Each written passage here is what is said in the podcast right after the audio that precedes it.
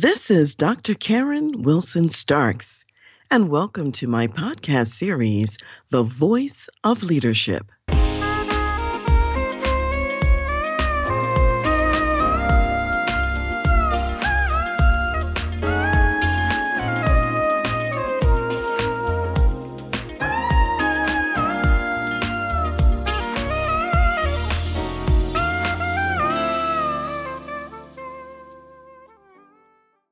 Today, continuing in our series about honesty and integrity, we're going to talk about the cost of pretense.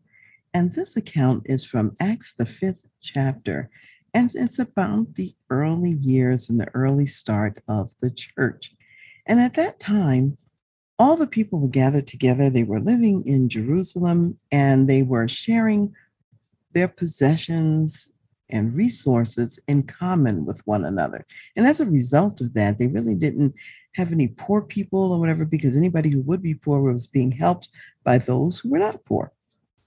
And during this time, many of the early disciples, they had land and they had other possessions that they would sell. And when they would sell their lands and their possessions, they would bring the money to the apostles, give it to them so it could be distributed to people in the community who had need.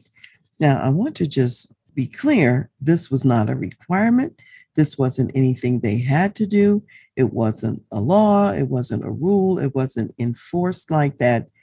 It was a personal choice. If you wanted to do it, you could.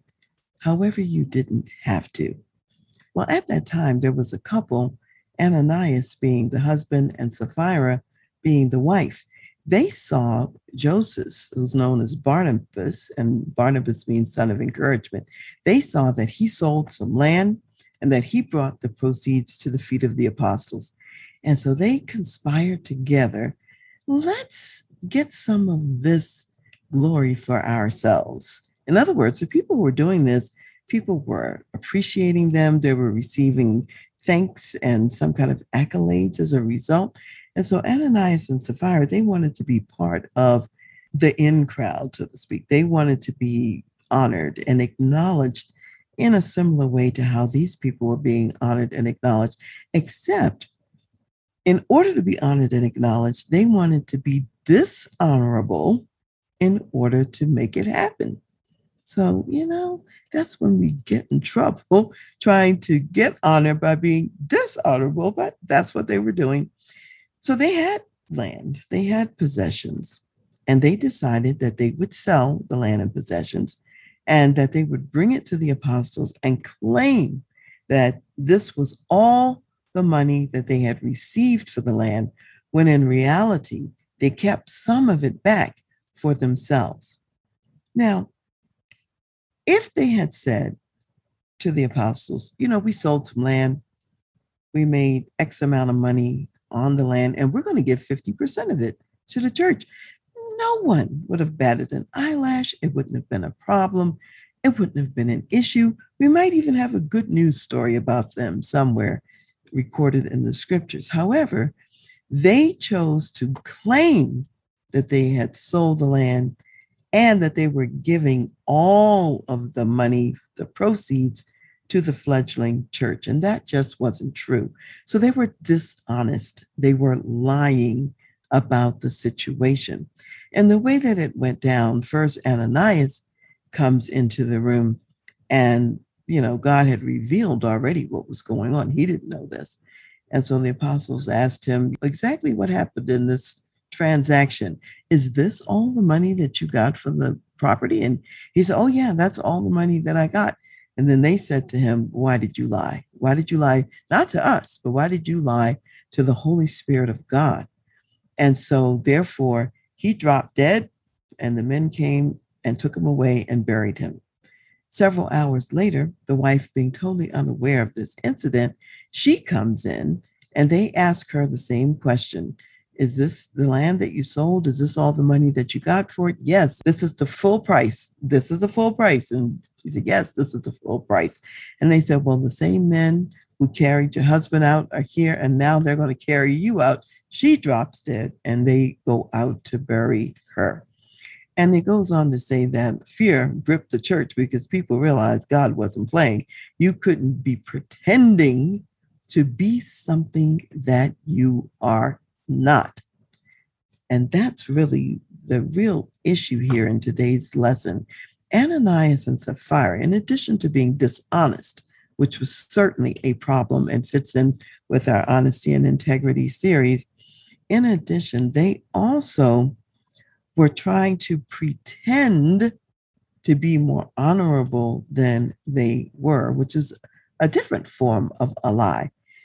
So their motivation, because sometimes, like when we talked about, you know, Achan, he wanted that gold and that silver and the Babylonian outfit that was in the town of Jericho and that he hid in his tent. And so he had sort of the lust of the eyes and the appeal to the flesh that we talked about. In Ananias and Sapphira's case, their main problem was it was more the pride of life because they wanted to get the honor and they wanted to get these good words spoken over them. They wanted the praise that other people were receiving. And they wanted to pretend that they were coming at this task with the same heart as somebody like Barnabas, when in fact they had ulterior motives. They were not approaching it with the same heart at all. Bottom line, they wanted glory for their actions and for their behavior. And if we remember in Achan's case, when he was finally brought before Joshua and company, first thing they said to him was, Give glory to God and confess your sins. And so that's where glory belongs, is glory belongs with God. So sometimes you can find yourself not so much coveting an item like silver or gold, but coveting praise and coveting the high seat or the special place or the seat of honor. And that can get you in just as much trouble as really wanting the gold and the silver. So I want us to think about that and how God looks at glory and honor, which he reserves for himself. So I'm going to turn to Isaiah, the 42nd chapter, and read verses 6 to 9 as we close out today. And it says, I, the Lord, have called you in righteousness and will hold your hand. I will keep you and give you as a covenant to the people, as a light to the Gentiles, to open blind eyes, to bring out prisoners from the prison, those who sit in darkness from the prison house. And let me pause here for a second. Keep in mind, the Jewish people were the keepers of the scriptures of God, the holy words of God. And people knew that they had a relationship with God so that the rest of the world could know who God is. And they were also the keepers of the genetic heritage to the time of the Messiah, because the Messiah would certainly come through the Jews. So, in this sense, they are light to the Gentiles, both in the ancient days by anticipating the coming of the Messiah and having the words of God and also later, as the Messiah entered into the world, being that blessing that blesses not only Jews, but also Gentiles, so that we could be one in God. So, continuing with verse 7, it says, To open blind eyes, to bring out prisoners from the prison, those who sit in darkness from the prison house. I am the Lord, that is my name, and my glory I will not give to another, nor my praise to carved images. Behold, the former things have come to pass, and new things I declare. Before they spring forth, I tell you of them. So God tells us many things. He transfers wisdom and knowledge to us. And guess what? We give all glory, honor, and praise to Him because He will not share his glory with anyone. So don't pretend to be what you're not, and don't steal glory that doesn't belong to you.